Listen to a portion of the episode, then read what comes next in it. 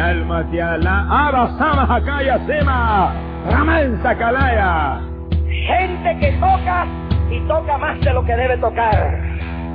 Gente que predica, óigalo bien. Por ahí anda una multitud de gente con Biblias en las manos, que después que predican y oran por los enfermos, se van a adulterar. Hay más vago en el pueblo de Dios que pero tengo en la cabeza todo lo que estamos aquí el día. Hemos descubierto en otros países hombres religiosos, tanto evangélicos como católicos, homosexuales. Ya no hay tiempo para rock and roll. Ni rock cristiano tampoco. Repente al diablo y todo el zapacón. Allá, en el estado de Lituania, arrestaron un obispo católico por la seducción de 33 monaguillos. No ponga los ojos en este mundo asqueroso y depravado que se va a hundir el mundo. Gracias por descargar el podcast A Teorizar. A Teorizar es un podcast donde se hablan temas de ateísmo, agnosticismo y escepticismo todas las semanas. Nos puedes visitar en ateorizar.com o seguirnos en Twitter en Ateorizar. También te puedes unir a nuestro grupo de Facebook o enviarnos mensajes a través de nuestro email ateorizar.gmail.com. Si quieres contribuir con nuestro podcast, la forma más fácil de hacerlo es yendo a nuestra página ateorizar.com y haciendo tus compras a través de Amazon utilizando nuestro enlace. No te cuesta nada y a nosotros nos dan comisiones.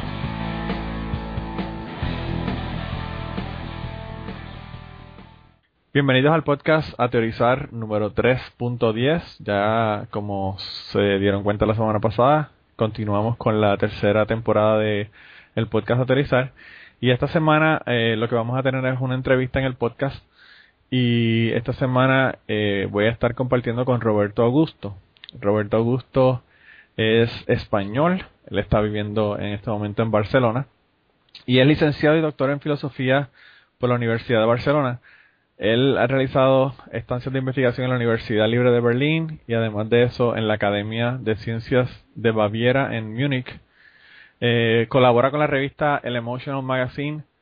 Eh, además de eso escribe artículos de opinión en los periódicos digitales La Voz de Barcelona y La Voz Libre y es autor de numerosos trabajos eh, en revistas especializadas y además de dos libros. Eh, el primer libro que él escribió es El nacionalismo vaya Timo, que es un libro del 2012, y otro que también fue escrito en el 2012, eh, que se llama En defensa del ateísmo. Y adivinen cuál de los dos libros es el que vamos, del que vamos a hablar hoy. eh, estos dos libros fueron editados por Laetoli. Y nada, eh, Roberto, ¿cómo estás hoy? Nada, un saludo. Encantado de hablar contigo. Bueno, tú eh, tuviste la amabilidad de contactarme a través de Twitter y, y, enviarme tu libro. Y antes de comenzar a hablar de, del libro y de ti como tal, pues primero que nada quería darte las gracias por haberme enviado. Y, y segundo decirte que el libro es una joya, de verdad que el libro me gustó, me gustó mucho. Muchas gracias. Yo también aprovecho para felicitarte por tu blog, Teorizar, que lo leo habitualmente y me parece de los mejores que hay sobre ateísmo. Bueno, pues, pues muchas gracias, muchas gracias. Que bueno, ahorita vamos a hablar también de tu blog, porque eh, para las personas que no lo sepan, que nos están escuchando, Roberto también tiene, tiene un, un blog y lo pueden conseguir en Twitter. Así que lo primero que yo quería hablar contigo hoy, antes de, entrar de lleno como tal en el libro, es eh, sobre ti, que nos cuentes sobre ti. Tú eh, originalmente eras creyente, obviamente todos nacemos ateos, pero luego nos meten cosas en la cabeza algunos y otros no, y, y no sabía si tú tienes eh, una, eh, tu background, si es religioso o no. Bueno, yo nunca he sido una persona religiosa. Eh, provengo de una familia que podemos denominar católica no practicante, como hay muchas en España, digamos, de ese catolicismo cultural. Y eh, he sido bautizado y he hecho la primera comunión, eh, catolicismo, ¿no? Pero ya desde muy pequeño, yo diría que desde los 11, 12 años, ya abandoné cualquier tipo, digamos, de creencia religiosa. O sea que la religión, la verdad es que no ha tenido ningún papel en mi vida desde que era niño. Y, y la cuestión del catolicismo, como dices, es cultural. O sea, en, en mi caso fue igual. Yo, eh, mi familia también eran católicos, pero yo nunca fui regularmente a la iglesia ni nada de esto. Nosotros éramos católicos de ir unas dos veces al año quizás. Por tradición, como mucha gente. Claro, claro. Una simple tradición cultural.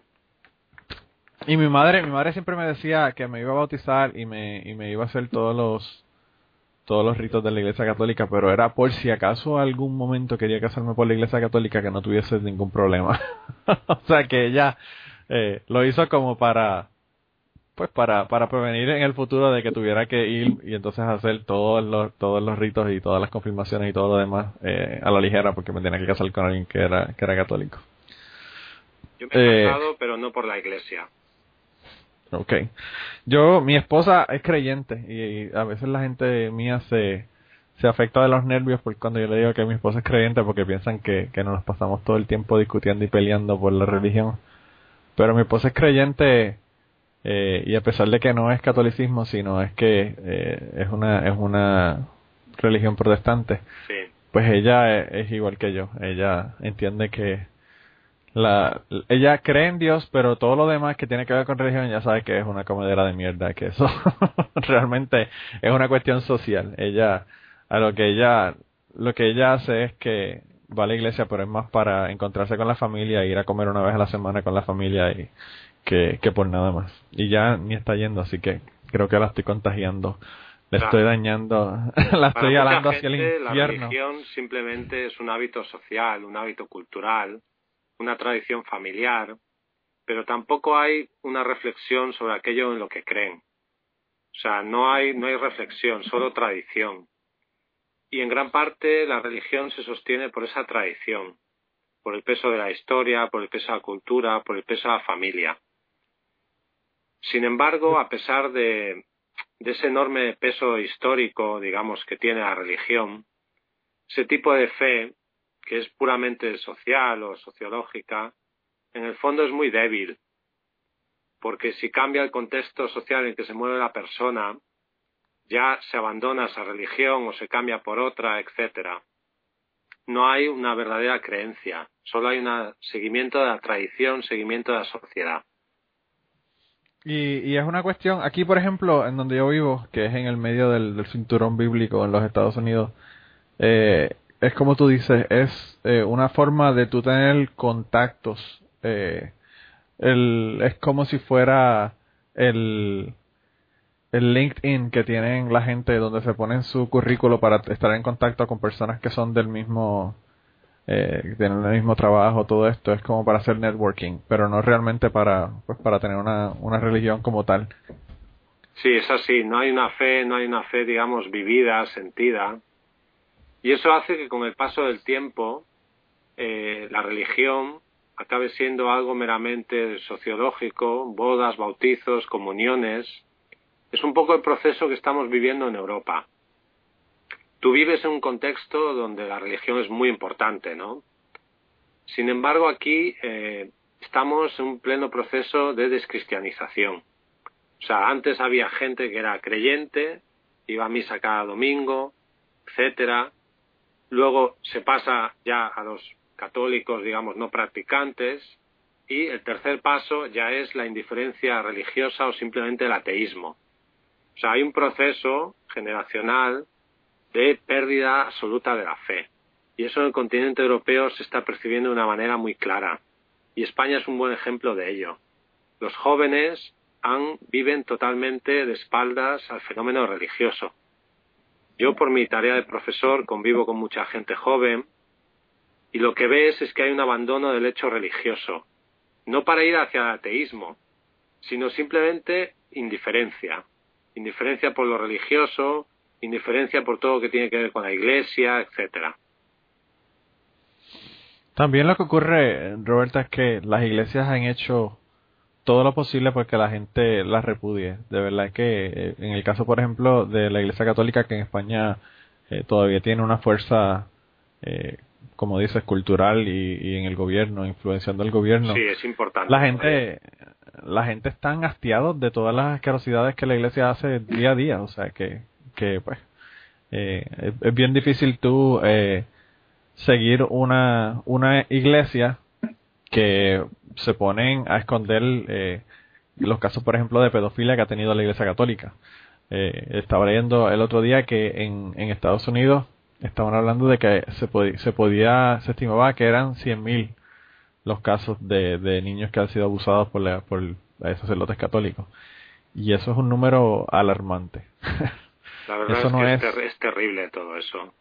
Eso no es una, eso no es una, una manzana podrida, eso yo creo que es el, el, el cesto completo de manzanas que está podrida.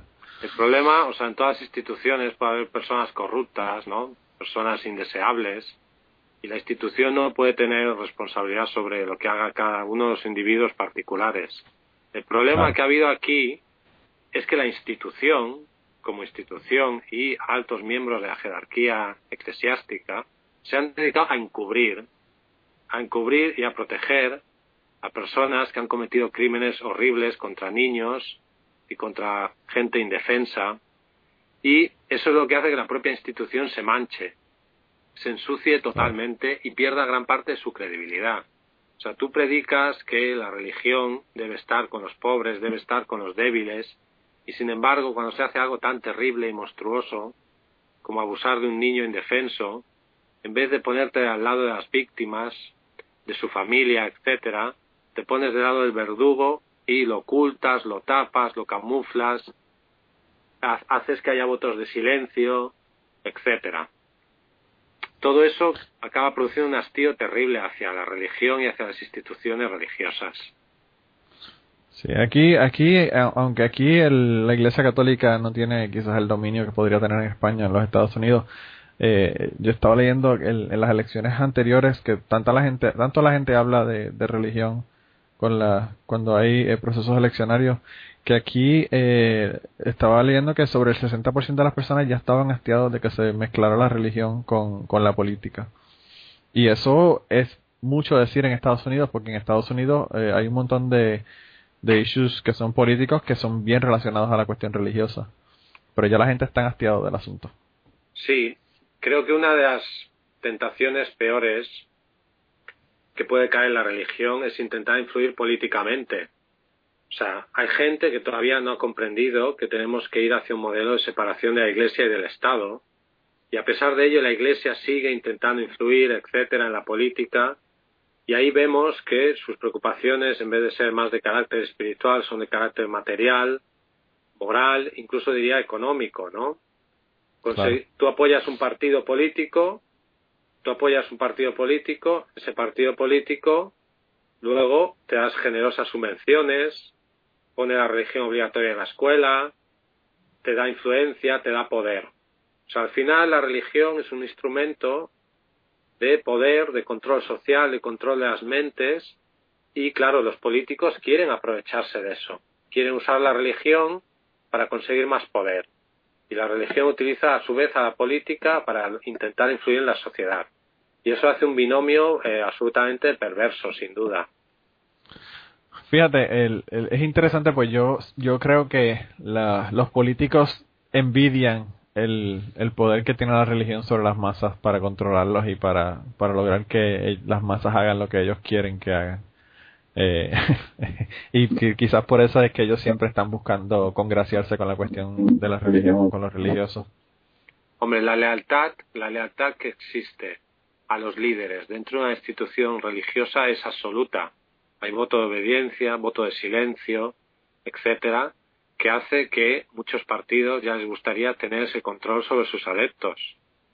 Eh, las iglesias se han manifestado han evidenciado su enorme capacidad de influencia en las personas y su capacidad para controlar a la sociedad a través de la educación, de la propaganda, han sido maestras en ese arte que luego ha heredado la política.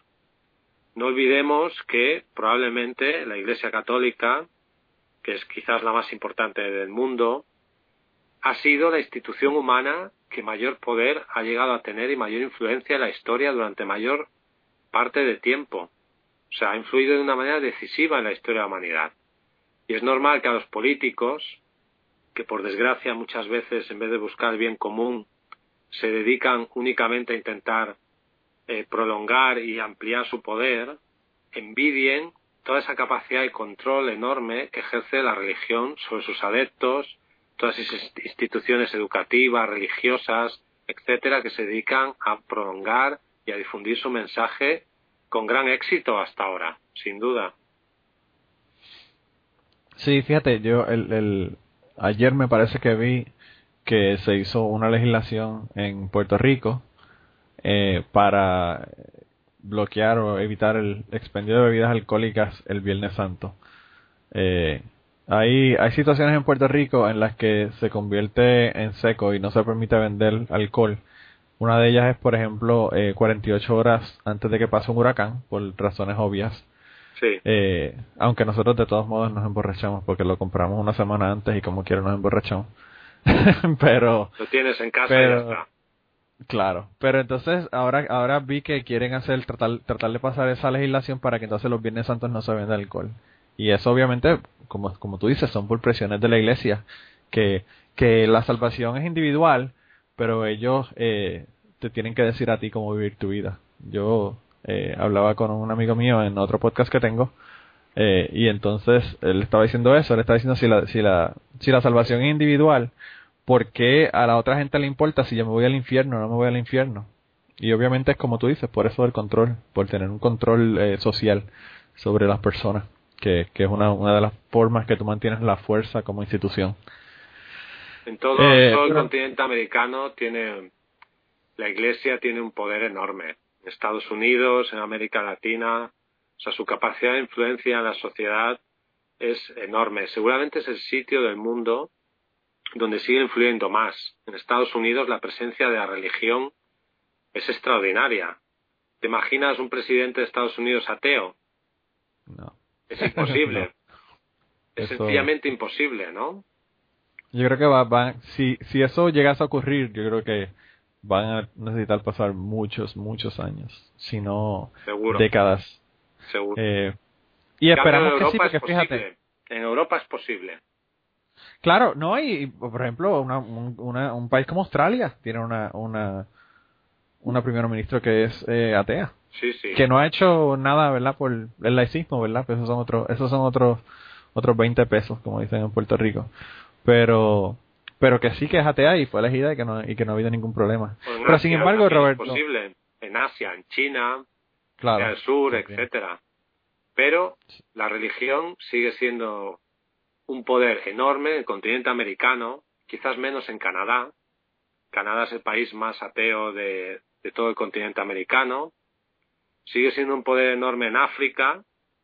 En África el teísmo es dominante, sin duda. Yo pienso que África es la, nueva frontera de, del, del cristianismo, por, por lo menos. Eh, es, es el lugar donde pues eh, no se ha explotado eh, como se ha explotado en otros lugares, por ejemplo en, en América. En América lo que ocurrió es que América era lo que es lo que es África hace 500 años atrás. O sea, ellos tenían un montón de gente que no tenían educación, un montón de gente que eran pobres y entonces pues eh, obviamente se, se aprovecharon de eso durante la conquista y ahora es lo que están haciendo en, en, en África. Ellos están tratando de, de entrar en África y, y están entrando de la manera más horrible y despiadada porque en lugares, por ejemplo, como Uganda, la, la religión se ha metido fuertemente, especialmente para encontrar a los homosexuales. Eh, y, Sí, es y con- terrible con eso. la- y, y de verdad que, y con el asunto de los condones, cuando el Papa dijo el asunto de los condones, yo no, no podía creerlo, de verdad que es increíble. Un, un país que está tan, tan afectado por el HIV, que venga el, el Papa y que diga que, que usar condones causa el HIV, eh, de verdad que es inconcebible. Sí, sin duda. Pero, Hay una lección, no sé. hay una lección Ah. importante que podemos aprender de eso. Sí. El hecho de que, y tienes toda razón cuando señalas que África es, digamos, la nueva frontera de la eva- evangelización, que es la conexión entre la pobreza y la religión. O sea, está evidenciado, y eso es evidente, que allí donde hay desarrollo material, económico, cultural, social, etcétera, el ateísmo cada vez es mayor. Esto es cierto en todos los casos, quizás con la excepción de Estados Unidos e Irlanda, que es también un país muy religioso, aunque cada vez menos, por todos los escándalos que ha habido, de abusos, etcétera. Sin embargo, si miramos el resto de países, allí donde hay un desarrollo económico, donde hay esperanza, donde hay la posibilidad de desarrollar tu vida de manera feliz y plena, allí el teísmo, la religión, tiene un papel cada vez más eh, secundario. En cambio, donde hay dolor, sufrimiento, subdesarrollo, por ejemplo en África, la religión se convierte en una respuesta a todo ese dolor, a todo ese sufrimiento, y se utiliza el miedo, se utiliza la miseria para que la gente busque la respuesta de la religión, busque una salida que, en mi opinión, es totalmente equivocada. Yo, yo pienso que sí, yo pienso que esa, esa correlación está bien documentada. Eh, y, y yo pienso que a veces las personas piensan que es porque las personas eh, son pobres o porque son eh, poco educadas, que es la otra correlación que también es, bastante fuerte con la cuestión religiosa. y yo pienso que no, que no necesariamente tiene que ser porque las personas no son inteligentes, sino porque las personas, al tú tener más educación, y, vamos a entrar ya de lleno en eso porque vamos a hablar de tu libro. Sí. Pero una vez que las personas ya comienzan a tener más conocimiento científico y comienzan a entender por qué ocurren las cosas y, pues toda esta, toda esta cuestión científica, pues obviamente la, se empieza a derrumbar todas, todas estas ideas eh, religiosas, que es uno de los temas eh, de tu libro que, que me gustó mucho de la manera que trajiste, cómo, cómo trajiste el, el asunto de la ciencia y cómo la ciencia puede hacer que, nosotros eh, nos convirtamos, eh, si no en ateos, por lo menos en, personas que somos laicos y que no, que no nos interesa la religión. Eh, sí.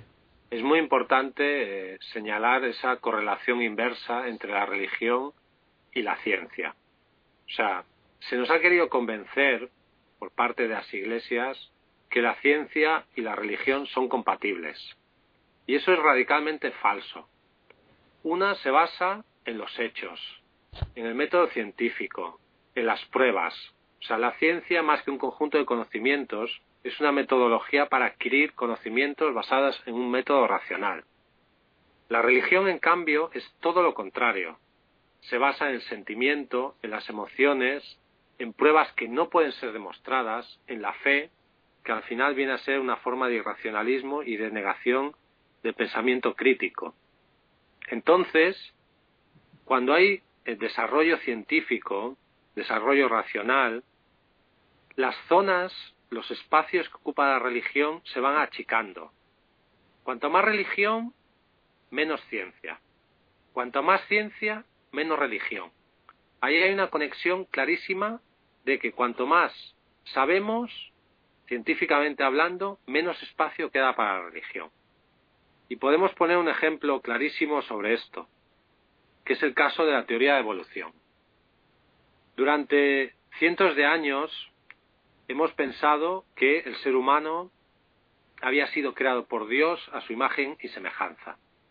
Y esa es la teoría que la mayoría de las personas han aceptado siempre, y mucha gente sigue creyendo todavía en ello. Sin embargo, cuando la ciencia progresa, y surge una figura tan importante como Darwin, y es capaz de dar una explicación no sólo de la evolución de las especies, del surgimiento de la vida, sino del surgimiento del ser humano, del origen del ser humano, que es un animal como los demás, que ha evolucionado, que ha cambiado a lo largo de millones de años.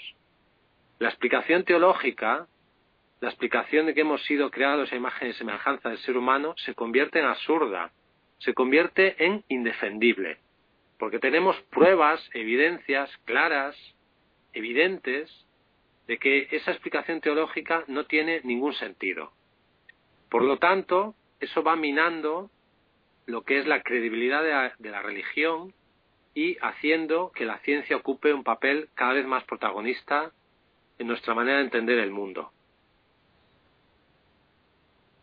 Yo, eh, a veces el problema que tengo cuando hablo con personas que son religiosas y, y, hablo sobre, pues sobre por qué Dios realmente no es algo que, valga la pena creer o que realmente no hay pruebas eh, contundentes de su existencia. Y las personas me traen el tema, por ejemplo, este de la evolución. Lo que yo me di cuenta es que tienen un desconocimiento terrible de la teoría de la evolución y entonces tengo un problema grande porque entonces tengo yo que ponerme a darle una clase de ciencia para entonces luego comenzar a hablar de otras cosas como la creación, por ejemplo. Las personas no, no conocen de ciencia, no saben de ciencia, no saben... Una persona, por ejemplo, que, que me diga a mí que duda de que la teoría de la evolución es algo que es real, pues ya yo tendría que darle una clase de ciencia completa para probarle que, que está que está incorrecto.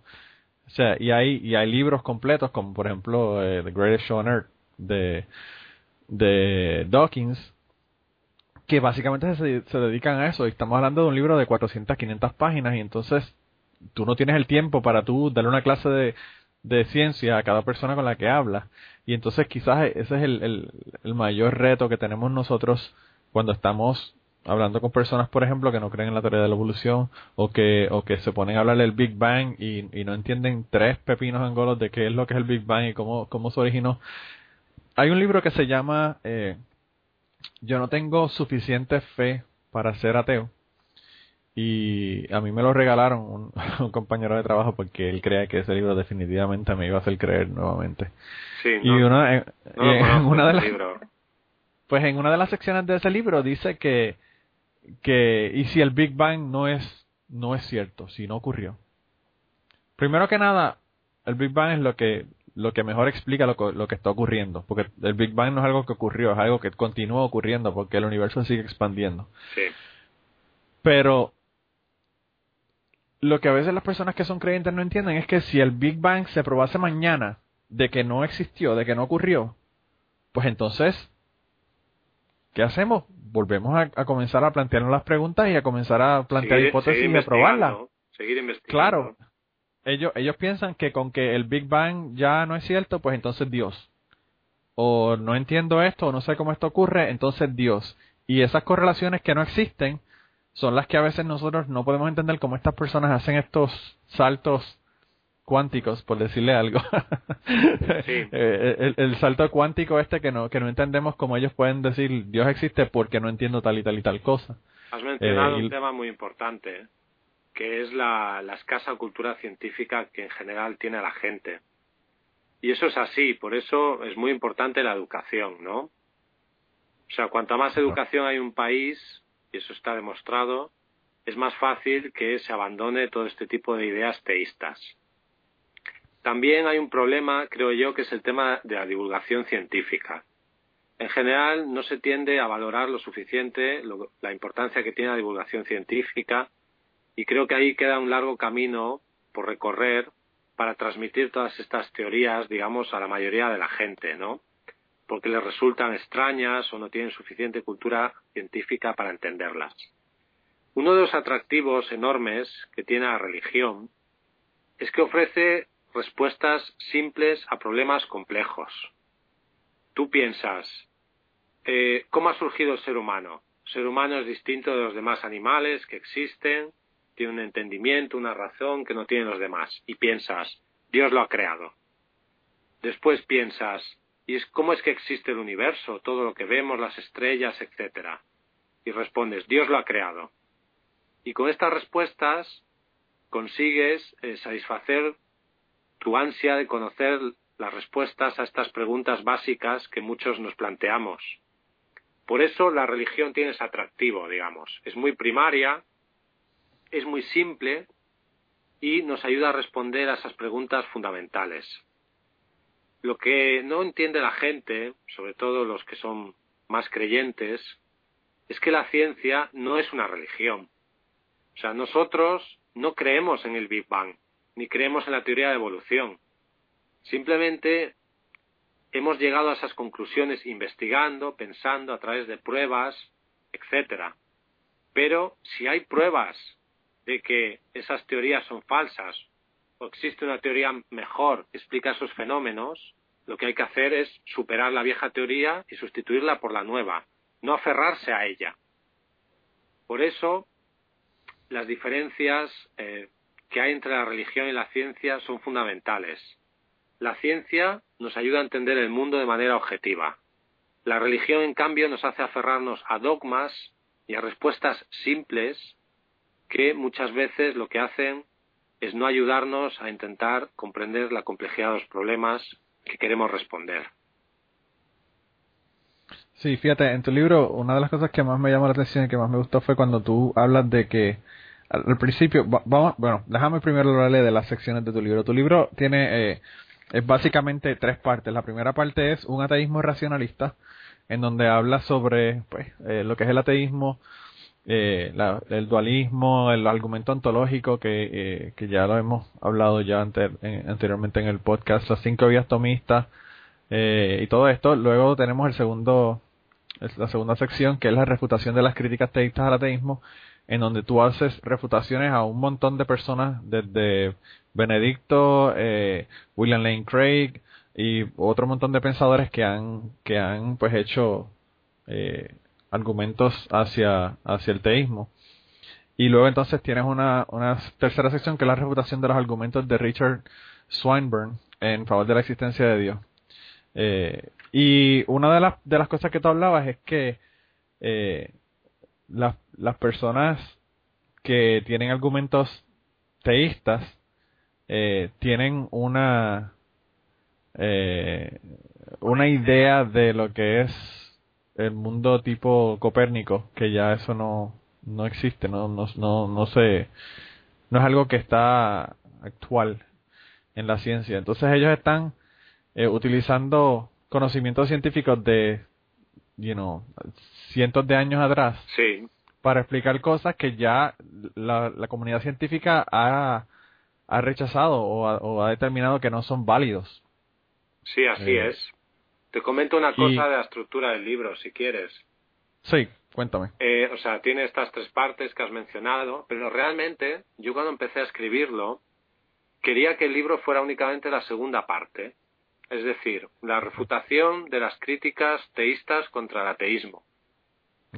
Y me llevé una sorpresa muy grande investigando la bibliografía, que es la, la escasa atención que por parte del teísmo han prestado hacia el ateísmo. Es decir, o sea, la religión, los creyentes, hablan poquísimo del ateísmo. ¿Sabes? Me di cuenta de que no tenía suficiente material para hacer un libro completo sobre eso. O sea, dan, tan por supuesto la religión, que Dios existe, etcétera, que apenas existe debate eh, con los ateos. Digamos que es un tema que lo obvian. O sea, hay poca bibliografía de calidad sobre el tema. Y eso fue lo que me llevó a, a desarrollar lo que son las otras dos partes, ¿no? La primera es sobre un ateísmo racionalista, que es donde explico, digamos, las bases del ateísmo que yo defiendo, porque puede haber muchos tipos distintos de ateísmo, ¿no? No es lo mismo ateísmo marxista, existencialista, o el ateísmo racionalista que yo defiendo. Es un ateísmo, digamos, científico, basado en la ciencia. Además de que hay muchos ateos en los que son ateos para, para Dios pero creen en un montón de, de cosas que realmente no tienen sentido, o sea, no son escépticos, son solamente ateos, pero no son escépticos. Cosas así, ¿no? Sí, o los cristales, o las teorías de conspiración, o el, el reiki, o toda esta, toda esta basofia, eh, que, que hay muchas personas que yo me he dado cuenta que son ateos y que creen en todo esto. Sí, sí, pues es un error igual, es un error. Digamos que el racionalismo, o esa visión ilustrada del mundo, se tiene que aplicar a todos los órdenes de la vida. O sea, si tú no crees en Dios, pero después abrazas cualquier tipo de pseudociencia o pseudocreencias que no tienen ninguna base, pues sigues dentro de ese pensamiento mítico, mitológico. Y no hay, no hay un avance, por lo tanto. Has mencionado antes, eh, comentando el libro, otro tema interesante, que es los conocimientos científicos que utilizan para fundamentar sus ideas, ¿no? Todo el tema este del tomismo. O sea, la Iglesia, la Iglesia católica, es básicamente, se basa en las ideas de Santo Tomás de Aquino. O sea, sobre todo los teólogos alemanes, europeos, etcétera, la base es Santo Tomás. Sin embargo, la física que utiliza Santo Tomás es la física de Aristóteles. Estamos en el siglo V antes de Cristo. A mí me llama mucho la atención, yo he estudiado filosofía en Barcelona, ¿no? Y una de las cosas que estudié en la carrera fue algunas asignaturas de teología. Yo he hecho teología en la universidad. Y el profesor que teníamos allí, que era un ferviente creyente, nos explicaba las cinco vías de Santo Tomás de Aquino como si eso fuera una verdad científica absolutamente demostrada. Y actual. Actual, sí, sí, el primer motor, todo lo que mueve es movido por otro, y toda esa física aristotélica. Y realmente cualquier persona que tenga unos conocimientos mínimos sabe que la física aristotélica ha sido abandonada hace cientos de años. Y a pesar de ello siguen repitiendo esos mismos discursos, que si hay un primer motor que es movido por otro, cuando nadie habla de que tenga que haber un primer motor que mueve, sino que son las fuerzas elementales de la naturaleza, el electromagnetismo, la fuerza nuclear débil, fuerte, la gravedad, etcétera, y todo eso no tiene ningún sentido. Sin embargo, tienen unos déficits de conocimiento científico tan grandes y siguen repitiendo todo ese tipo de razonamientos falsos y falaces que no tienen absolutamente ninguna base. Sí, el, quizás volvemos a lo mismo, es el mismo, es el mismo tema. La gente no conoce de ciencia, no está a la vanguardia de lo que, de lo que es la ciencia actual, y entonces, pues, como te dije, nosotros tenemos que, como ateos, nos ponemos a hablar de, de, pruebas de Dios y tenemos que darle una clase de ciencia antes de comenzar a hablar de, de todo esto. Y el problema es que se nos va la vida explicándole a la, gente sobre ciencia. Eh, y, es realmente triste, fíjate. Aquí, por ejemplo, en los Estados Unidos, eh, estaba estaba viendo que hay cinco estados en los que ya se está eh, proponiendo, no sé si se logre pasar o no se logre pasar esa esa legislación, pero para que se para que se enseñe creacionismo junto con evolución en la en la escuela. Sí, como si el creacionismo fuera tuviera el mismo peso. Claro. Claro, como si tuviera el mismo peso, la misma fuerza o la misma prueba detrás de, lo que es. Todo eso ahora se vende como el diseño inteligente, ¿no? Claro. El modelo del diseño inteligente, como si fuera una teoría científica seria que lucha, digamos, está a la misma altura que el creación, que el evolucionismo. Cuando eso es falso.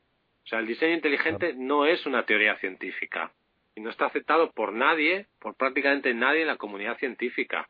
Pero nos quieren vender que el diseño inteligente que es la versión, digamos, sofisticada del creacionismo de siempre, es equiparable a la teoría de evolución. Y eso es radicalmente falso.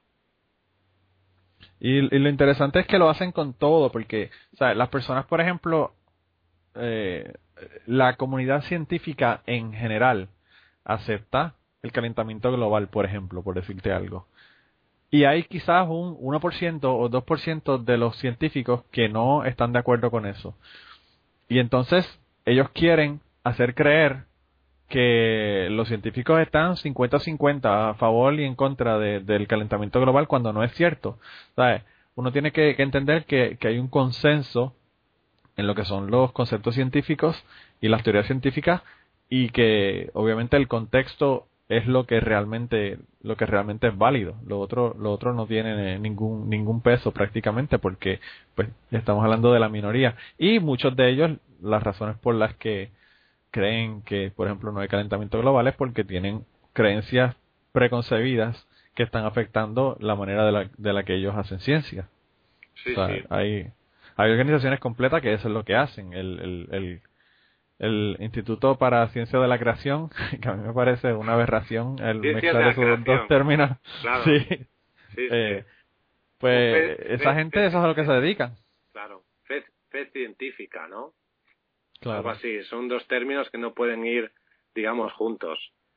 No, todo eso son... y comienzan, comienzan con la conclusión y quieren, y quieren buscar la hipótesis luego. Y así no es que funciona la ciencia. Claro, ellos quieren dar la sensación de que es todo lo mismo, ¿no? el creacionismo, el evolucionismo, y al final buscar confundir a la gente para que siga creyendo todo ese tipo de ideas, ¿no?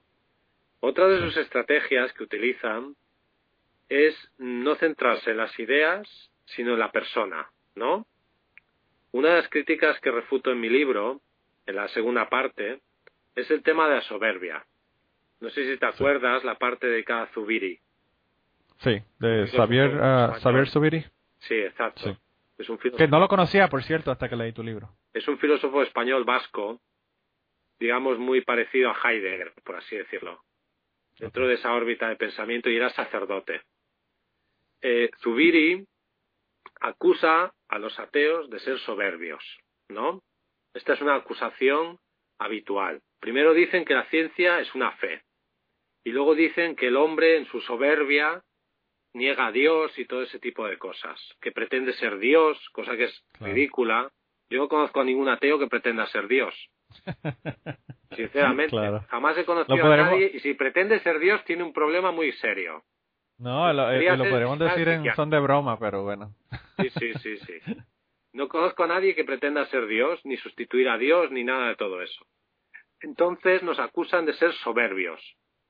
Y yo me pregunto, y pregunto a todos los que nos van a oír, me pregunto, ¿dónde está la soberbia en querer investigar y buscar pruebas para responder a las preguntas básicas o simplemente decir, yo tengo todas las respuestas porque lo dice este libro o porque lo digo yo y tú me tienes que creer a mí, tienes que tener, tener fe en lo que yo digo, aunque no aporte ninguna prueba. Claro. Entonces, ¿dónde está la soberbia? Pregunto. obviamente, obviamente, obviamente en el que te dice, tengo un libro y el libro dice que el libro es la verdad. yo como interpreto al libro me tienes que creer a mí, pero no hay pruebas de nada, es la fe. La fe que es la negación absoluta de la razón. O sea, eso de fe racional, no puede haber una fe racional. Fíjate, eso, eso de, es, la, es imposible. Eh, la palabra de la fe a mí me parece bien interesante porque eh, a veces los creyentes la utilizan indistintamente eh, y la usan para tener diferentes diferentes eh, significados. En el libro, por ejemplo, de Yo no tengo suficiente fe para ser un ateo, ellos no están, la fe esta que, de la que ellos están hablando, a mí me parece que no tiene nada que ver con la fe religiosa, que es una fe donde tú no cuestionas, donde, como tú dices, no tiene ninguna base racional. Eh, ellos no están hablando de eso cuando ellos se refieren a tener fe para ser el ateo. Realmente nosotros, como ateos, no necesitamos ninguna fe porque no hay ninguna prueba de que existe Dios, por lo tanto no tenemos que probarlo. O sea, el peso de la prueba, que es una de las cosas que tú mencionas también en tu libro, obviamente recae, recae en las personas que están diciendo que Dios existe, no en nosotros. Sí, sí. Si te parece, me gustaría comentar esto. Creo que es, un, creo que es un tema importante, ¿no? Eh, el ateísmo, el ateísmo es una hipótesis probabilística. Es decir, con nuestro conocimiento actual del mundo, la hipótesis más razonable es pensar que no existe ningún tipo de Dios ni nada de todo eso. Es decir, si se produjera una variación de los hechos, por ejemplo, si ahora se materializa Dios en la plaza de San Pedro de Roma, pues igual teníamos que empezar a plantearnos nuestras ideas, ¿no? claro. claro, son los hechos, son las pruebas. Entonces, quien tiene que demostrar que existe, que existe un Dios, o seres sobrenaturales, o el alma, o todo ese tipo de creencias, la Virgen, todo eso, es la gente que afirma que eso existe. La carga de la prueba la tiene el que afirma. Pero además existe una idea que a mí me parece fundamental y que señalo en el libro, que es lo que llamo el conocimiento antecedente. Es decir, la gente dice, no, tú no puedes demostrar o tú no has demostrado que Dios no existe. Y eso es una aberración porque lo que se prueba es que algo existe, ¿no? Pero sí tenemos, sí tenemos un conocimiento previo del mundo que hemos acumulado a lo largo de miles de años de investigación científica. Si tú, por ejemplo, afirmas que existe el alma, ¿no? Resulta que nosotros, lo que hemos visto después de investigar durante miles de años el cuerpo humano, la fisiología, la biología, etcétera, es que todo el mundo que se ha muerto nadie ha regresado. Que la muerte es el fin. los, cristianos, los cristianos tienden a diferir en cuanto a eso. Lo que pasa es que no pueden probarlo. Claro, todo el conocimiento científico que tenemos es aberrante, choca con la idea de que existe un mundo sobrenatural, de que existe un alma, de que existe una vida después de la muerte, de que existe un Dios todopoderoso, o sea, todo ese conocimiento que hemos acumulado después de miles de años de investigación niega esa hipótesis. La niega.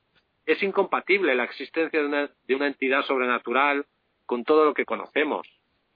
Pero el ateísmo no es un dogma, no es una fe y es una hipótesis racional. Entonces, si eso se alterara, si esos conocimientos que tenemos ahora variaran, tendríamos que replanteárnosla. Sinceramente no creo que eso vaya a pasar. Fíjate, es interesante porque a mí yo, siempre las personas que son creyentes, que aquí son la mayoría en donde yo vivo, eh, que se ponen a hablarme a mí de, de la existencia de Dios, yo le digo, mira, tiene, tú tienes dos problemas. El primero es convencerme o probarme que Dios existe.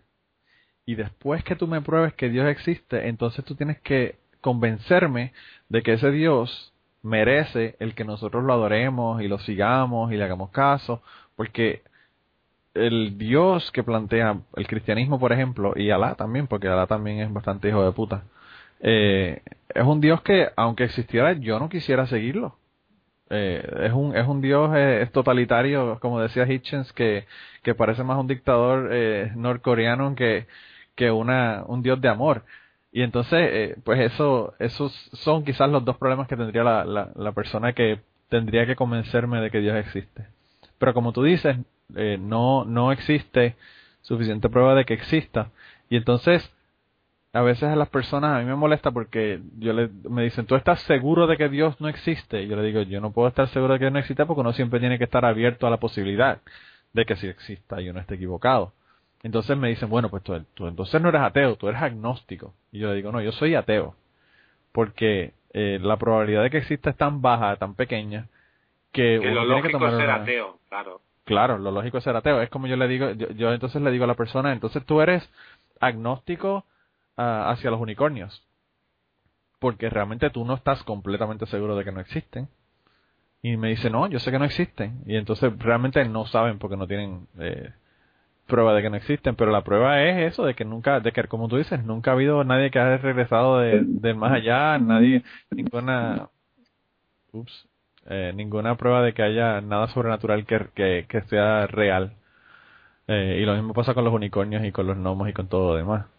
Eh, pero fíjate, a mí, a mí eh, una, una parte en esta, en esta, esta segunda sección que estabas mencionando de tu libro que me llamó mucho la atención y que me hubiese gustado que fuera más larga fue la, la crítica que tú le haces a, a William Lane Craig. Sí, Porque precisamente aquí en los Estados Unidos William Lane Craig es súper famoso. Sí, Súper famoso. Sí, sí. Y a mí nunca, nunca me ha parecido que es eh, muy impresionante, pero hay personas que, que aquí eh, tienen un orgasmo por William Lane Craig y yo creo que quizás el hecho de que, de que Richard Dawkins no ha querido debatirlo, yo creo que eso ha influido mucho en que el hombre haya tomado reputación. Eh, pero yo quisiera que tú nos contaras a, a las personas que nos escuchan, eh, nos hablaras más un poquito sobre, sobre esta sección de William Lane Craig y, sobre tu opinión de William Lane Craig y, y los argumentos que él plantea eh, sobre la existencia de Dios. Bueno, Porque William Lane Craig eh, es, es más hacia la filosofía que es tu, que es tu, eh, pues tu educación y tu, y tu especialidad. Y, y quizás por eso es que a veces a los ateos se les hace tan difícil eh, debatirlo. William Lane Craig ha ganado muchísimo, en mi opinión, ha ganado muchos debates, eh, lo que no implica que él esté en lo correcto, sino que eh, tiene los conocimientos y es lo suficientemente ambiguo para para que las personas no puedan debatirlo. Pero eh, yo quería que tú nos contaras sobre, sobre él. Bueno, la verdad es que a mí no me resulta nada impresionante. Una de las cosas que me llamó mucho la atención es que él decía que eh, quien tiene que demostrar que Dios no existe son los ateos. ¿No? Claro. Esto lo menciono en el libro. Sí, sí. Y a mí me llama la atención que eh, obvie algo que es evidente, que es que la carga de la prueba la tiene el que afirma. O sea, tú no tienes que demostrar que no hay extraterrestres en la cara oculta de la Luna. Si tú crees que hay extraterrestres en la cara oculta de la Luna, demuéstralo. Y entonces, si tú me das pruebas, yo te creeré. Sin embargo, él dice algo tan sorprendente como que quien tiene que demostrar el ateísmo son los ateos. Y luego también otra cosa que se menciona en el libro es que él habla de que hay un resurgir de la filosofía cristiana, de que ha caído el marxismo, el existencialismo, el muro de Berlín, todo eso, ¿no? Y de que eh, la caída del marxismo trae un resurgir de la filosofía cristiana, etcétera. Y yo en el libro lo que le rebato es que esto no es así, porque en el caso europeo eh, la Iglesia, la religión está absolutamente en decadencia. O sea, el fin del marxismo, mucha gente pensaba, Juan Pablo II, todos esos, que iba a traer un resurgir del cristianismo en Europa. Y eso no ha pasado. De hecho, y esto no lo digo en el libro, pero lo pienso, creo que la caída del marxismo realmente eh, no ha debilitado al ateísmo, sino todo lo contrario. Es decir, antes se mezclaba el ateísmo con la idea de que si tú eres ateo, eres marxista, estás a favor de Stalin, los gulags, un Estado totalitario y todo ese tipo de cuestiones. Y eso quizás contribuía a crear una mala fama, una mala percepción del ateísmo. Sin embargo, la caída de ese sistema de pensamiento, de ese régimen político, en vez de traer el resurgir del cristianismo, yo creo que ha acabado fortaleciendo el ateísmo y eliminando, produciendo un desarrollo de un ateísmo que nada tiene que ver con el marxismo. Fíjate, una de las cosas que, que a mí me gustó de la sección que tú, cuando tú hablas de, William Lane Craig y cómo él invierte el, el peso de la prueba, eh, y si lo voy a leer aquí porque yo leí tu libro con un, con un marcador para marcar todas las secciones que, que me gustaron porque sabía que lo leía hace unas semanas atrás y sabía que se me iban a olvidar las cosas si no las marcaba. Y, y tú, tú pones este en, en tu libro, si aceptáramos la inversión de la carga de la prueba que William Lane Craig postula en el caso del ateísmo, deberíamos dedicar nuestro valioso, tiempo al monstruo del lago Ness, a los duendes o al abominable hombre de las nieves. Eh, y es interesante que, como tú dices, las personas que, que son creyentes eh, eh, creen que el peso de la prueba lo tienen los ateos, sin embargo, para otras cosas como el monstruo del lago Ness o el abominable hombre de las nieves, pues ellos entienden que el peso de la prueba lo tienen las personas que, están afirmando que existe y no ellos en, en, al negarlo. Sí, eh, una de las cosas que dice Lane Cray es que hay pruebas o que es se ha demostrado que es razonable creer en la resurrección de Jesús. Y a mí eso no sé, me resulta francamente chocante que afirme algo así. O sea, en toda la historia de la humanidad no tenemos ni una sola prueba de nadie que haya resucitado. Nadie ha resucitado nunca. Nunca. Nadie. Nadie. Y sin embargo, lo único que tenemos respecto a la resurrección de Jesús de Nazaret es unos testimonios escritos en el Nuevo Testamento redactados igual 50 o 100 años después de la muerte de la persona. Escritos además por discípulos y seguidores de esta doctrina, es decir, no por historiadores objetivos, sino gente que lo que quiere es difundir una religión, una determinada manera de entender el teísmo, una doctrina, en definitiva eso es propaganda, ¿no? Entonces, lo único que tenemos son testimonios escritos décadas incluso más de 100 años después de la muerte de Jesús, por gente que lo que pretende es difundir ese tipo de pensamiento. Entonces, nadie puede afirmar que eso es una prueba sólida de una resurrección. Y además, tenemos lo que he mencionado anteriormente, todo el conocimiento antecedente. Es decir, nadie nunca en la historia de la humanidad ha resucitado. Y eso contradice absolutamente todo lo que creemos y todo lo que sabemos sobre la biología humana y sobre la investigación del cuerpo. Y ni, siquiera se ha podido probar eh, la existencia del alma ni nada de esta otra cosa tampoco. Yo yo estuve en una conversación una vez con un compañero de trabajo y, le comentaba, él, él, se puso a hablarme de Jesucristo, que resucitó y todo esto, obviamente con la, la, prueba que conocemos, que es la Biblia, y como tú dices, con todas las faltas que tiene esa prueba. Eh, y yo le dije, realmente por joder, porque yo no, yo no, no creo esto. Pero se lo dije para que la persona entendiese que, que esto de, de la resurrección no se ha dicho solamente de Jesucristo, se ha dicho de otro montón de personas. Y le dije, tú sabes que, que eh, Jesucristo no es el único que ha resucitado muertos. Y él me dice, ¿cómo? ¿Cómo, cómo tú vas a hacer una cosa como esa? Yo le digo, claro. Yo le dije, eh, Álvaro Núñez, cabeza de vaca, que era uno de los... no sé si tú conoces a Álvaro Núñez, cabeza de vaca. ¿Quién Pues es? Álvaro Núñez, Álvaro Núñez Cabeza de Vaca es un, es un conquistador que estuvo en, en Estados Unidos, en el sur de los Estados Unidos, Sí, eh, y vivió con los nativos de, de, de los Estados Unidos durante ese proceso. sí, Y se dice que él podía resucitar eh, personas, igual que se decía eso de Jesucristo. Eh, y entonces yo le dije, Álvaro Núñez Cabeza de Vaca ha resucitado personas. Y de esas personas nadie, nadie ha dicho que Álvaro Núñez Cabeza de Vaca era un, un iluminado, ni que, ni que era el hijo de Dios, ni nada de esto. ¿Por qué, por qué este sí y Álvaro Núñez Cabeza de Vaca no? ¿Qué tiene de especial uno que no tenga el otro? Y Claro. entonces la persona obviamente no, no pudo, No no, pudo contestarme. Eh, y, y lo primero que hizo fue, me, me, me atrevo a jurarlo, que probablemente es lo que hagan quizás algunas de las personas que nos están escuchando, es irse a Google y a ver quién diablo era Álvaro Núñez Cabeza de Vaca. Eh, No, sí. y sí, se, se dice se dice de él que él resucitaba personas. Y obviamente, seguro ¿por que qué encontramos entonces? en muchas otras religiones eh, relatos Claro, de gente que ha resucitado a otros. Claro. Eso- So, bueno, hay gente, probablemente en India hay gente que lo dice que lo hacen ahora mismo. Seguro. Todos estos supuestos iluminados y supuestos, este, los sufis o toda esta gente Los de, gurús. De Medio Oriente, ¿verdad? Todos los gurús y todo esto que dicen que, que, que han resucitado gente y, y que la gente se lo cree. O sea, Sai Baba se murió el otro día y cuántas cosas dicen de Sai Baba que, que son inconcebibles y que son, obviamente, no son reales y- y, se acaba de morir. Todavía es. estaba vivo hasta el otro día. Sí, sí.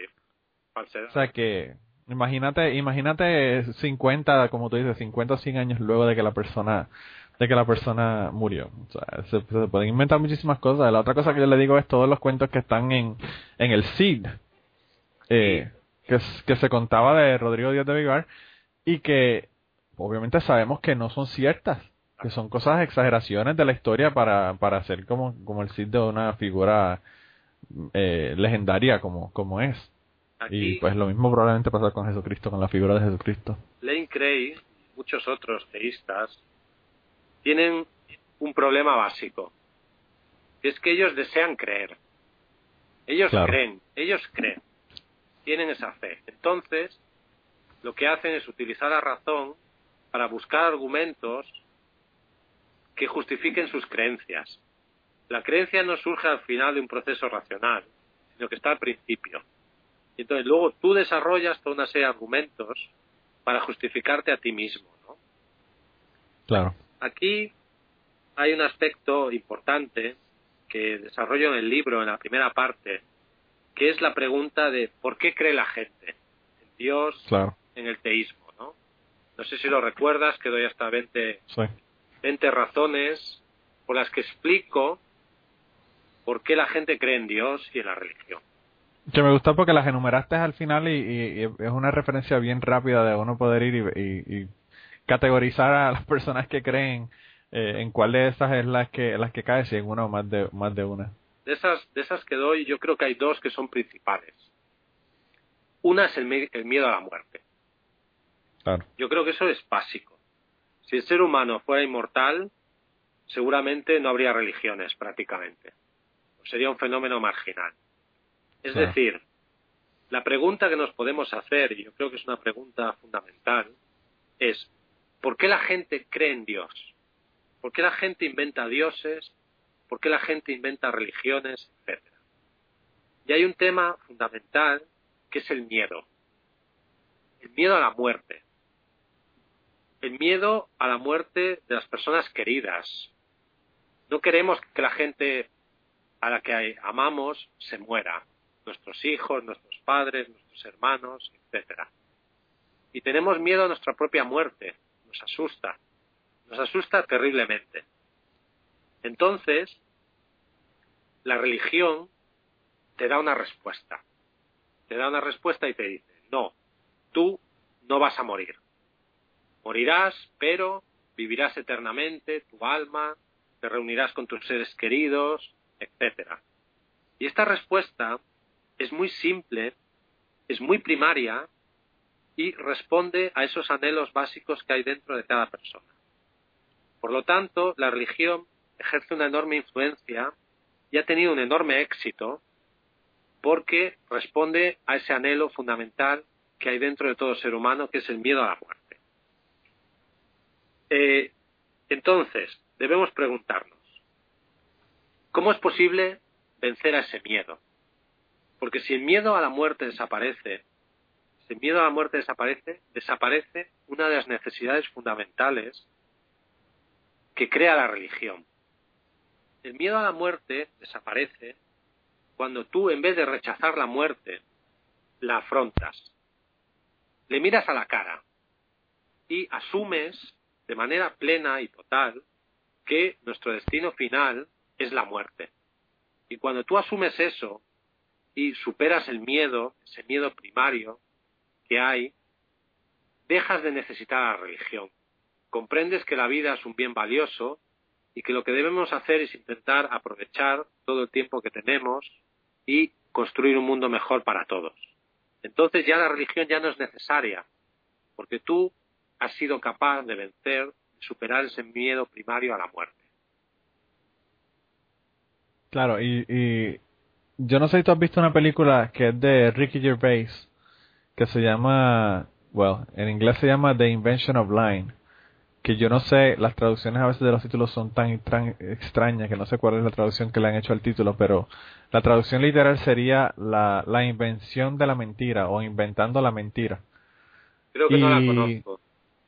Pues esa, esa de, verdad que te la recomiendo porque es muy buena y básicamente lo que hace es eso, eh, es un es un mundo en donde las personas nunca nunca nunca mienten porque no hay necesidad de mentir, nadie sabe lo que es una mentira, ni siquiera el término mentira es un término que existe porque nadie lo hace. Eh, y entonces, en un momento dado, él se da cuenta, Ricky Gervais, que es el personaje principal, se da cuenta de que de que él puede mentir, él puede decir cosas que no son ciertas así, así es que le llama a él porque él no sabe que son mentiras. Y entonces su madre estaba en el hospital muy enferma, a punto de morir, y lo llaman y él va donde la madre, y entonces él va donde su madre y le dice que que no, ella está hablando de morirse y todo esto, y él le dice, no, no, no te preocupes porque eh, en el más allá tú vas a tener otra vida y yo te voy a encontrar cuando yo me muera y vamos a estar juntos de nuevo. Y obviamente es una mentira para reconfortar a su madre que estaba a punto de morir. Y entonces, en el proceso de que él está contando toda esta historia a su madre, lo escuchan las enfermeras, los doctores, todos empiezan a hacerle preguntas y la gente se empieza a interesar en, en esta historia que nadie conoce y por qué la conoce. Y obviamente ellos dicen, tiene que ser verdad porque nadie, nadie dice cosas que no son ciertas. Y entonces, pues obviamente el problema y lo interesante y gracioso de la película es él inventando otras mentiras para sustentar la mentira de que hay vida después de la muerte. Y entonces le empiezan a hacer preguntas y, y, cómo entonces nosotros llegamos a este sitio y hay otro sitio que podemos ir, sí, si vas a otro sitio y, y, qué podemos hacer y, y entonces, y si yo en el último momento me arrepiento y pido perdón, voy a este sitio y es toda la, toda la historia de, de la religión, básicamente.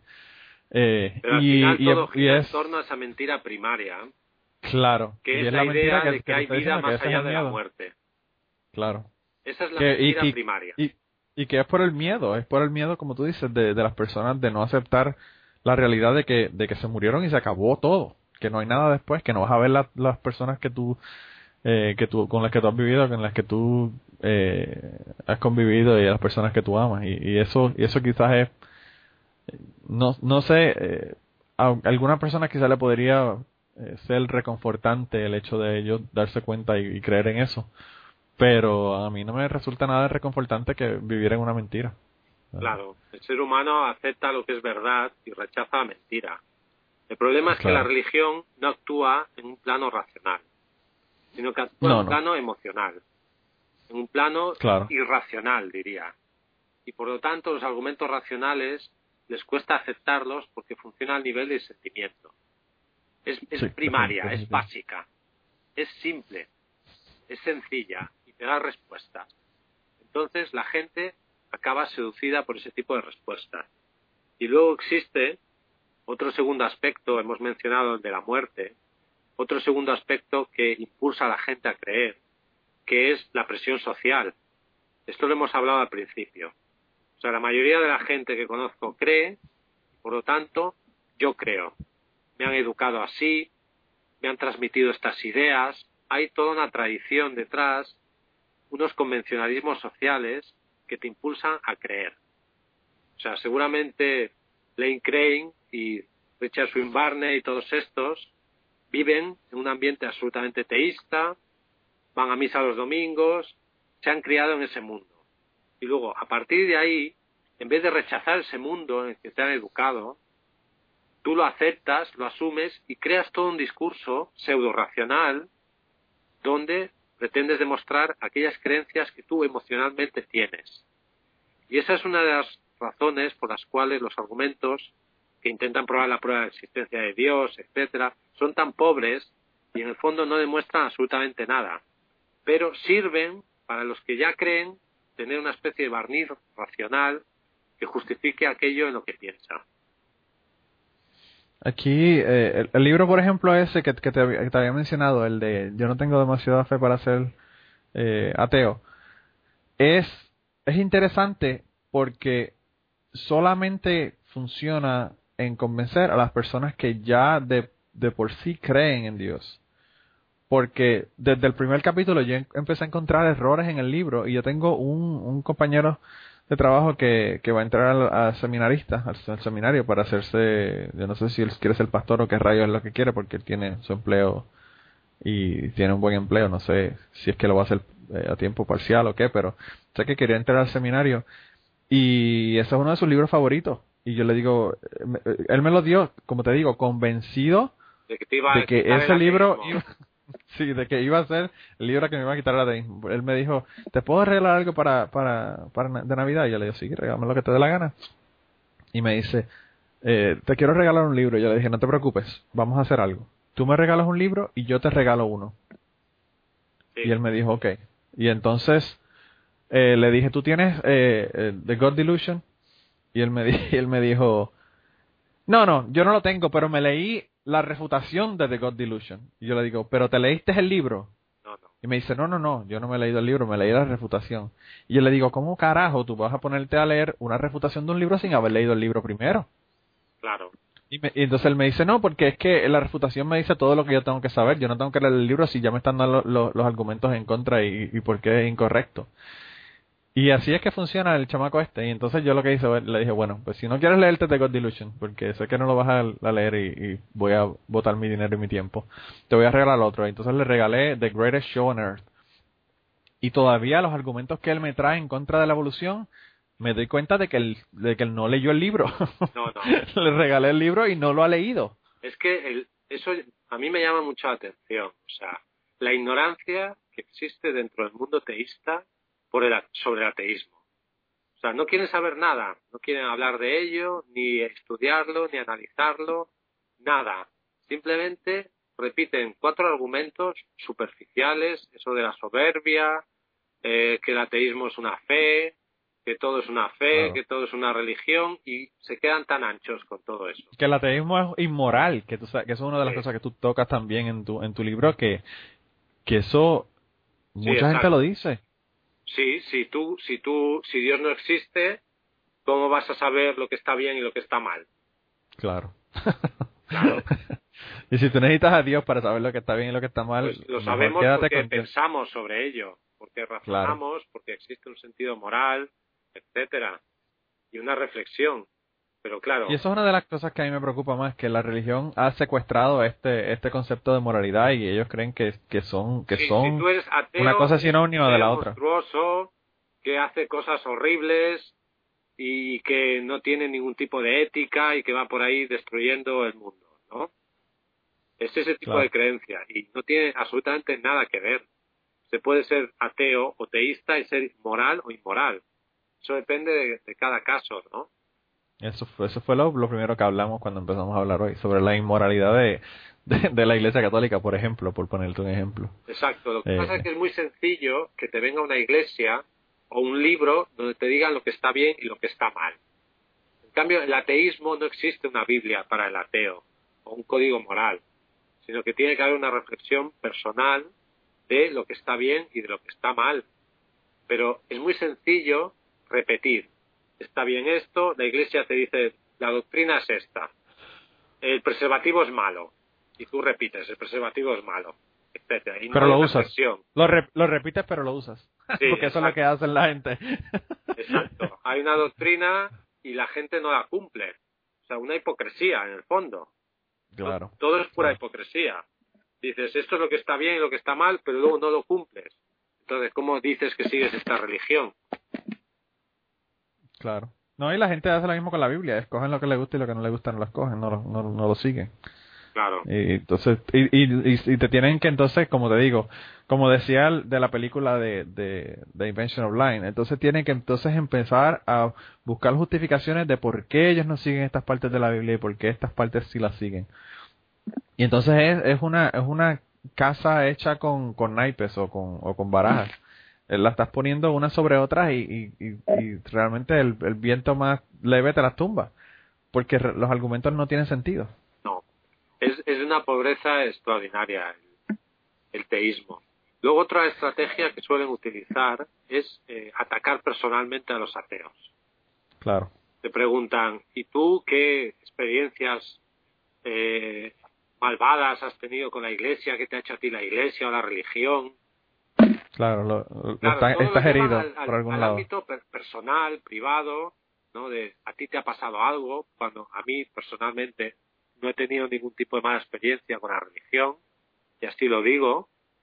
Sin embargo, he llegado a la conclusión hace muchísimos años de que la religión, el ateísmo, es la mejor opción porque la religión no tiene ningún tipo de sentido y Dios no deja de ser un invento de los seres humanos para justificarse a sí mismos determinadas creencias y para buscar una respuesta fácil a preguntas difíciles. Claro y, y, para buscar eh, respuestas y darle respuestas a personas que no están buscando. Eh, yo, una de las cosas, mi hermana es creyente y, una de las cosas que yo le critico a ella, y no solamente con la cuestión religiosa, se la critico en todo sentido, ella me envía, por ejemplo, un, mensaje que dice, uh, el desodorante hace que que los poros no transpiren y hace que dé cáncer del seno y lo pone en Facebook o lo pone en Twitter y pone y dice y todo el mundo empieza a, a, propagar esta idea. Pero lo que ella no hace es ir a Google y poner desodorantes causan cáncer y buscar si es cierta la información antes de empezar a pasarla para, para adelante. Eh, y, y hay mucha gente que hace eso también con la religión. La religión hay personas que que o la mayor parte de las personas realmente no conocen eh, no conocen la, la, religión que practican. Y eso lo mencionaba Blanca en el, en el podcast anterior que estaba diciendo que ya una de las cosas que más le sorprende es que las personas tú les hablas de sus creencias de su religión y ni siquiera la entienden. Sí sí eso ni siquiera así, ¿eh? saben sobre eso. Eso es y así. no les interesa. Simplemente no, no se limita a, no, creer no le interesa. Creen. Claro, se limitan a creer y no le interesa, no le interesa saber nada más. Claro, no hay un pensamiento crítico, no hay un deseo de conocimiento, simplemente se aceptan los dogmas, se acepta la religión como algo social, etcétera, y no hay una reflexión previa ni sobre lo que se cree, ¿no? A veces Claro. los ateos tenemos más conocimientos religiosos que muchos creyentes, sin duda. Sí, eso hubo una, una encuesta que se hizo en los Estados Unidos el año pasado que determinó que las personas que, que tenían más conocimiento sobre religión y sobre religiones eh, eran los ateos y los judíos. Los ateos por encima de todos, ¿verdad? Pero eh, eran los, los ateos y después los judíos y los mormones estaban eh, empate en segunda posición. Sí, porque Eh. hay una reflexión sobre el hecho religioso. Claro. Que, es que no verdad, lo hay en y, eso, y eso debemos ser críticos, que puede haber gente que acepte el ateísmo por tradición familiar, porque sigue una ideología que defiende el ateísmo, etcétera. Quiero decir, el ateísmo también puede eh, ser un dogmatismo o puede ser una tradición familiar, etcétera. Eso también está ahí. Claro. O sea, de la misma forma que tú aceptas la religión por tradición familiar, puedes aceptar el ateísmo. Lo importante Claro, y, y, es y como también- esa tradición y que haya una reflexión propia de aquello en lo que piensas. Sí, y como, y como tú dices, de esa misma manera también hay ateos que son soberbios y hay ateos que son, eh, que, que son ateos porque están rebeldes porque les pasó algo. Eso, eso también puede ocurrir. O sea, no, no podemos eh, tapar el cielo con la mano y decir eso nunca existe en el ateísmo. Por supuesto que sí. Pero por eso es que a mí me gustó mucho tu libro cuando tú hablas de que a ti, de que tu ateísmo, el que tú estás defendiendo en tu libro, que, que el título, volvemos y lo repetimos, en defensa del ateísmo, el que tú defiendes es el ateísmo racional. Y, yo creo que eso es lo que hace la diferencia eh, en, en, la, calidad del libro. Eh, que estamos hablando de, nivel de, de, racionalizar este, este ateísmo y, y ver por qué Dios no existe. Claro, si tú eh, aceptas el ateísmo porque eres marxista y has asumido de manera crítica el marxismo, sigues en el dogmatismo. Claro, es un dogma para ti, igual que cualquier otra religión. Exacto, pero el ateísmo que yo defiendo es un ateísmo que se basa en la razón y en una concepción, digamos, científica o racional del mundo. Claro. Eh, a mí, eh, la última parte de, tu libro me gustó muchísimo porque eh, pues habla sobre sobre los argumentos eh, a favor de la existencia de Dios y habla sobre las cosas inexplicables, habla cosas por ejemplo como de los milagros eh, y, la prueba que o la supuesta prueba de que los milagros nos dan de, estas cosas y lo que yo siempre he dicho sobre los milagros es que los milagros se han ido reduciendo de tamaño a medida que las personas han adquirido más conocimiento y saben eh, cómo funciona el mundo, porque pues los milagros antes eran el sol se paró en el cielo para que una batalla eh, se pudiera terminar y ya los milagros recientes han sido eh, caras de Cristo en tostadas y, y, caras de, de Cristo en, en miadas. No sé si has visto el video, pero hay una hay una un, una, un video en YouTube donde hubo un grupo de personas que se, que se estaban este, poniendo velas y todo y rezando al lado de una meada de perro porque en la meada del perro salió la cara de Jesucristo. Esto ah, pasa por el progreso científico. Claro. O sea, ahora tú, si dices que alguien ha resucitado, pues te van a pedir pruebas médicas, etcétera, que antes no se hubieran necesitado. Y por lo tanto es muy difícil que tú sigas creyendo en todo ese tipo de milagros a pesar de que la Iglesia y los teístas siguen viendo milagros por todas partes. Eh, muchos de ellos documentados precisamente por médicos que son creyentes. De hecho, para canonizar a alguien se necesita un par de milagros y cuando hace falta aparecen por ahí muy convenientemente. Bueno, tú sabes que eso fue lo que pasó con, con el Papa Juan Pablo II. Sí, sí, sí. Y, oye, y por cierto, hablando de, papas, quería hablar de la, de la renuncia del papa. ¿Qué, qué te ha parecido la, la renuncia del primer papa desde, desde los años 1400? La verdad es que ha sido muy sorprendente. Eh, eh. Nunca había pasado algo así. A mí yo no me lo esperaba. Eh, todo eso se explica, a mi juicio, por la enorme desgobierno que hay dentro del Vaticano y el Papa siente que ya no tiene la capacidad para gobernar y probablemente no le hagan caso respecto a lo que él dice y ha decidido retirarse.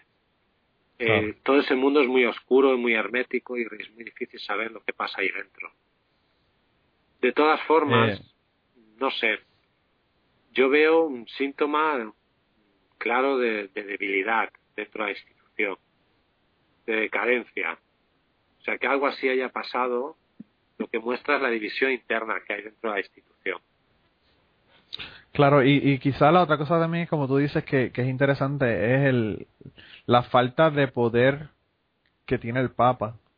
Eh, a, a, las personas que son católicos les gustaría pensar que el Papa es infalible y que todo el mundo tiene deferencia hacia el Papa, pero realmente eh, el, el rumbo de la Iglesia Católica eh, nos estamos dando cuenta a través de esto que está ocurriendo ahora que quizás no lo tiene el Papa.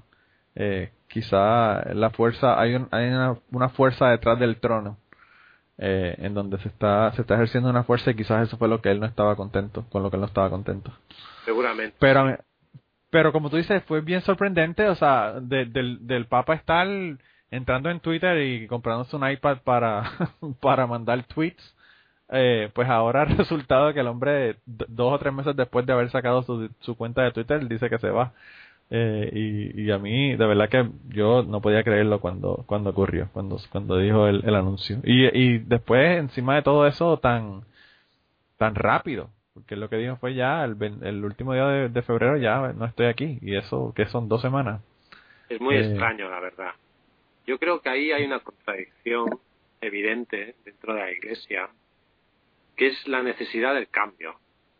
Es decir, eh, los católicos de base han comprendido que la institución está totalmente fuera de órbita, que la institución no responde a lo que necesitan los tiempos y que necesita cambios profundos. Por ejemplo, acabar con el celibato obligatorio, etcétera.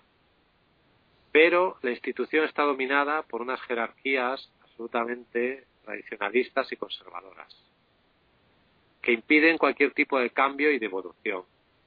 Y por lo tanto, ese cambio que se tendría que dar es imposible porque si se produjera habría un cisma seguramente y una división interna terrible.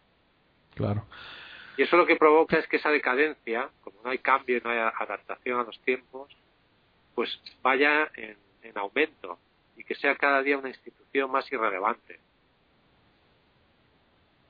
Yo pienso que sí, y, y la otra cosa es que yo vi a muchas personas que son amistades mías que son católicos, que dicen que ahora esperan que el Papa, como que el, nuevo Papa sea más abierto a los cambios y más, más, más eh, qué sé yo, más condescendiente quizás en aceptar la cuestión, las cuestiones como la homosexualidad, por ejemplo, el uso de contraceptivos y todo esto.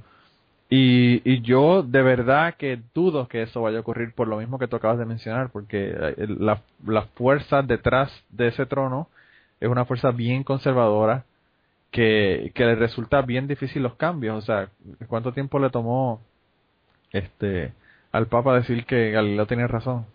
Eso se dijo el otro día. O sea, es evidente que eso no se va a producir, ¿eh? Todos eh, los cardenales que hay ahora han sido nombrados, su gran mayoría, por Juan Pablo II y Ratzinger. Claro. Entonces, y, es gente que representa esa línea de pensamiento. Si no, no estarían ahí han sido convenientemente escogidos para que la Iglesia siga siendo lo mismo que ha sido ahora. Entonces, cualquier posibilidad de un cambio profundo está totalmente descartada. Puede haber matices, puede haber algunos cambios superficiales, etcétera, pero claro, los cristianos de base que desean un cambio, cambio profundo, una adaptación a los tiempos. Pero los que ahí manejan esa institución quieren que todo siga igual, y eso es lo que va a suceder. Que se desengañen los que esperan un cambio profundo. No lo va a haber. Va a haber continuidad absoluta respecto a lo que se ha estado haciendo hasta ahora. Y va a ser, y va a ser quizás hasta peor, porque yo estaba viendo eh, un reportaje que, que leí aquí de, de una un blog de noticias de, de, Estados Unidos que estaba diciendo que la persona, una de las personas que se cree que podría ser el próximo papa, eh, que vendría a sustituir a, Ratzinger sería un papa que estaba a favor de, de la legislación para matar a los homosexuales en Uganda. O sea que, que quizás la cosa, la gente se cree que Ratzinger es un, es un hijo de puta, pero que la cosa puede ser peor. Ratzinger eh. incluso ha tenido algunos gestos aperturistas y ha, ha tenido un papado muy distinto a cuando era prefecto de la Congregación para la Doctrina de la Fe, la antigua Santa Inquisición, que ahí ejerció un papel muy duro, especialmente contra la teología de la liberación, eh, sancionando a cientos de teólogos. Sin embargo, como papa tenía un perfil mucho más suave, quizás debido a la edad. Si ahora viene un papa más joven y más autoritario, quizás lo que haya es profundizar en esas políticas, digamos, conservadoras y esa visión conservadora de Iglesia. O sea, puede que sea todavía peor el cambio que se va a producir. Sí, eso, eso es lo que yo me temo que va a ocurrir y, es lamentable porque pues, realmente el, las personas que siguen la religión católica lo están pidiendo a gritos y ellos no están escuchando lo que, lo que ellos le están diciendo. Y lo triste y, lo que yo no entiendo es cómo un grupo de personas, eh, de millones de personas que están en contra de un montón de cosas que está diciendo la iglesia, a la que ellos siguen, prefieren quedarse ahí y desear que las cosas cambien y que mejoren, a decir, ya yo no tengo nada en común con esta gente, yo me tengo que ir de aquí. Aunque no se conviertan en ateos, aunque se vayan a otra, a otra denominación religiosa, lo que sea. Eh, pero yo no entiendo por qué no pueden salir del, del, del asunto y decirle esto no, no, es, no es para mí ya, porque ya yo eh, uso contraceptivos, porque yo estoy a favor del aborto, porque yo estoy eh, a favor de los derechos de los homosexuales y, y, cómo con todas estas contradicciones en contra de, una religión ellos pueden aún seguir eh, dentro de esa misma religión sin, sin irse. Hay un peso a la tradición. Ya sabes que en teoría fuera de la iglesia no hay salvación posible. Claro. Entonces ya vas directo al infierno. Entonces abandonar la iglesia significa condenarte. Si tú crees en esas ideas por lo tanto, te tienes que quedar ahí y aceptar o asumir todo ese rumbo, toda esa moralidad, aunque ya no creas en ella, aunque te conviertas en un hipócrita, ¿no? Porque no crees, pero sigues dentro de la iglesia, o sigues creyendo en la iglesia, o sigues apoyando a la iglesia. En fin, es una contradicción que no tiene solución, solo abandonando la fe. Claro, claro, yo creo que sí, yo creo que tienes razón, yo creo que no hay, no hay, no hay más de otra. Pero nada, ya estamos llegando casi al final del podcast de hoy y no quería terminar sin que nos dieran nos dieras toda la información de cómo conseguirte, de tu blog y, todos los detalles tuyos para que las personas que quieran contactarte directamente o que quieran conseguir tu libro eh, sepan dónde conseguir tu libro. Pues muy bien, eh, hay una página web, tengo mi página web personal que es robertoaugusto.com y luego hay, además un blog, robertoaugustoblog.com donde voy poniendo entradas sobre muchos temas de política, de ateísmo, etcétera, todo lo que me interesa. Después está la cuenta en Twitter, eh, arroba raugusto33 y una página en Facebook se puede enlazar a través del blog o a través de eh, la página web. Los que deseen comprar el libro, el libro se distribuye en España y en diversos países de América Latina pero para Estados Unidos y el resto del mundo se puede comprar a través de la página web de la editorial Laetoli sin gastos de envío y lo envían por correo a cualquier lugar del mundo que desee el lector. Así que nada, lo pueden conseguir ahí a, través de, esa página y, vi también que lo tiene eh, para que lo, puedan conseguir a través de Amazon. Sí, exacto. Eh, que a veces para, para las personas que están en, en, Estados Unidos, por ejemplo, que tenemos muchos muchas personas que nos escuchan en Estados Unidos, lo pueden buscar a través de Amazon y ya saben que si van a través de Amazon van a utilizar, le dan clic en, en el banner de Amazon y compran el libro. Y, y de verdad que la última cosa que quería decir del libro es que me gustó mucho, como te estaba diciendo antes de que, de que comenzáramos a grabar, eh, me gustó mucho por la sencillez del libro. Eh, y te comentaba y le comento ahora a las personas que nos están escuchando que es difícil en muchas ocasiones uno conseguir un libro en donde la persona no se vaya demasiado profundo en el, en el tema y se, se haga complicada la lectura. Eh, y yo creo que, que es parte de la belleza del libro, lo, que es un libro corto, sencillo, conciso y bien al punto de, de, lo que se quiere eh, dar, que es una, unos argumentos en, en defensa de, del ateísmo racional, como tú mencionas. Nada, muchas gracias. Eh, yo siempre intento que llegar al mayor número de personas posibles y expresarme en un lenguaje claro y que todo el mundo me pueda entender. Si tú tienes claro aquello que defiendes, tienes que buscar caer en tecnicismos para parecer profundo. Debes intentar expresar de la manera más sencilla posible aquello en lo que piensas, para que la mayor número de cantidad de personas posibles pueda entenderte y llegar a tu mensaje. Y eso es lo que he procurado hacer en este libro. Pues yo, yo pienso que lo has, lo has logrado definitivamente y, yo pienso que parte de, de, esta facilidad de hacernos entender es, es, un arte y es un arte que muchas personas no tienen. Como yo te comentaba, yo tenía profesores de la universidad que eran tremendos matemáticos, tremendos físicos, tremendos, qué sé yo, biólogos, pero eran horribles profesores porque no sabían hacer los conocimientos accesibles a la mayor cantidad de personas. Y yo creo que con este libro sí has logrado ese propósito y, quería de nuevo recomendárselo a las personas que nos están escuchando. Eh, si eres ateo y no tienes este libro, realmente estás perdiéndote de, un, muy buen libro. Y en español, que, que también hay, hay bien pocos libros eh, en español sobre ateísmo. Yo no sé por qué, pero eh, hay bien poca, bien pocos recursos en español. Eso fue una de las razones por las que es una de, de, las de las razones por las que yo comencé quizás el blog porque eh, había bien poco en, en, el mundo de los podcasts también en, en español sobre ateísmo y pues yo pienso que el libro añade a esa a esa poca cantidad de literatura que tenemos y es un muy buen recurso. Nada, pues muchas gracias. Bueno, gracias por haber estado con nosotros hoy y nada, gente, eh, eh, ya saben, tienen que seguir a Roberto Augusto en Twitter. De, los tweets están muy buenos, los artículos que pone son muy buenos en su blog y incluso a veces se los robamos y los ponemos en autorizar. Un placer. eh, y, blog y, nada, un placer que los pongáis ahí. Y nada, este, qué, qué bueno que te pudimos tener finalmente. Yo ya hacía, hacía como dos o tres meses que me habías mandado el libro y, lo había leído hace, hace ya un, tiempito atrás, pero qué bueno que te, que te logramos tener.